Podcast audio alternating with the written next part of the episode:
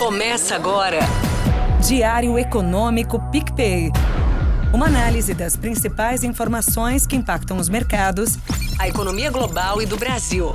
Apresentação Marco Caruso.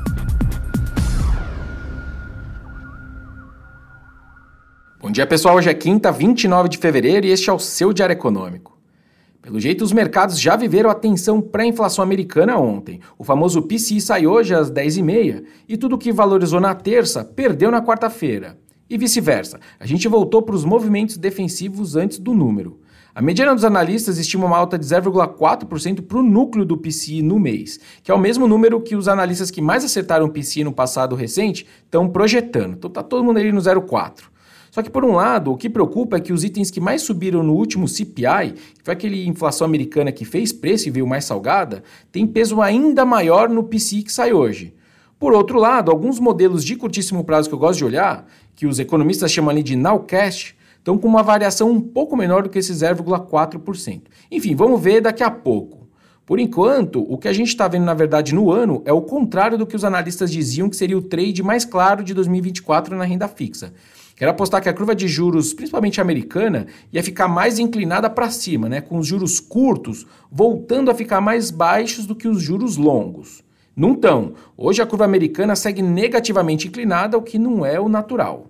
E basicamente porque até agora as expectativas de corte de juros nos Estados Unidos e no resto do mundo desenvolvido têm recuado e se alinhado mais, na verdade, com a cautela que as projeções dos próprios BC sugeriam. Exemplo do Fed, que sempre disse que supostamente cortariam três vezes esse ano. O mercado chegou a precificar cinco cortes de juros esse ano e está indo para três de novo. E é por isso que outro trade de 2024, que supostamente era óbvio para alguns, também não está se pagando, que era apostar que essa hora extra do dólar forte ia acabar em 2024. Estava dando uma olhada na correlação entre o dólar e uma cesta de outras moedas contra os juros americanos, e essa relação está batendo o nível mais alto em seis meses, ou seja, a relação entre o dólar e o juro americano está com uma correlação bem forte. Os investidores basicamente recalibraram as apostas sobre o Fed e também puxaram o dólar. O PCI é capaz de sacramentar, então, ou mudar essa história. Vamos ver. Por aqui, Brasil, além dessa tensão pré-PC, algumas coisas não ajudaram no noticiário ali, principalmente a nossa bolsa. Dos 1.500 pontos que o Ibovespa caiu, mil pontos vieram da queda do setor de energia. O presidente da Petrobras, o Jean Paul Prats, colocou em dúvida as expectativas do mercado sobre um dividendo gordo da estatal. Tinha analista, por exemplo, falando numa distribuição de até 8 bilhões de reais em dividendos extraordinários, dia 7 de março agora, quando saem os resultados do tripassado da estatal. Agora, do lado macro, o resultado primário do nosso governo central acabou saindo ontem, e hoje sai também o desemprego de janeiro.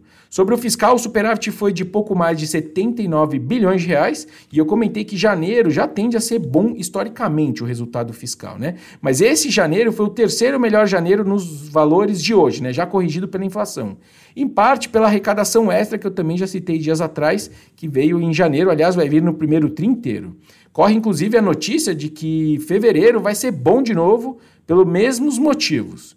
De qualquer forma, esse começo melhor de ano mantém o fiscal então fora do radar dos riscos de curto prazo para o mercado e também empurra qualquer discussão de mudança de meta de primário do ano ainda mais para frente. Dito isso, também é importante saber que as despesas nesse número agora de janeiro cresceram quase 7% contra o ano passado, o que é bastante e segue obrigando então a Fazenda a ficar achando receita extra onde der. E para terminar sobre o desemprego, é esperado que ele suba de 7,4% em dezembro para 7,8% em janeiro, que é o número que você vai ler aí nos jornais. Mas para quem não é economista, tem que sempre lembrar que esse número é muito impactado por sazonalidade. O desemprego tem muita sazonalidade. Fim de ano, por exemplo, tende a ter mais contratações, até para produzir para as festas de final de ano, né? E começo de ano tende a ter demissões desses temporários. Quando a gente tira esses efeitos, para comparar banana com banana, o número do desemprego segue estável em saudáveis 8%. Estou falando então de desemprego livre de sazonalidade. Por hoje é isso, turma. Bom dia, bons negócios e sorte sempre. Você ouviu? Diário Econômico PicPay.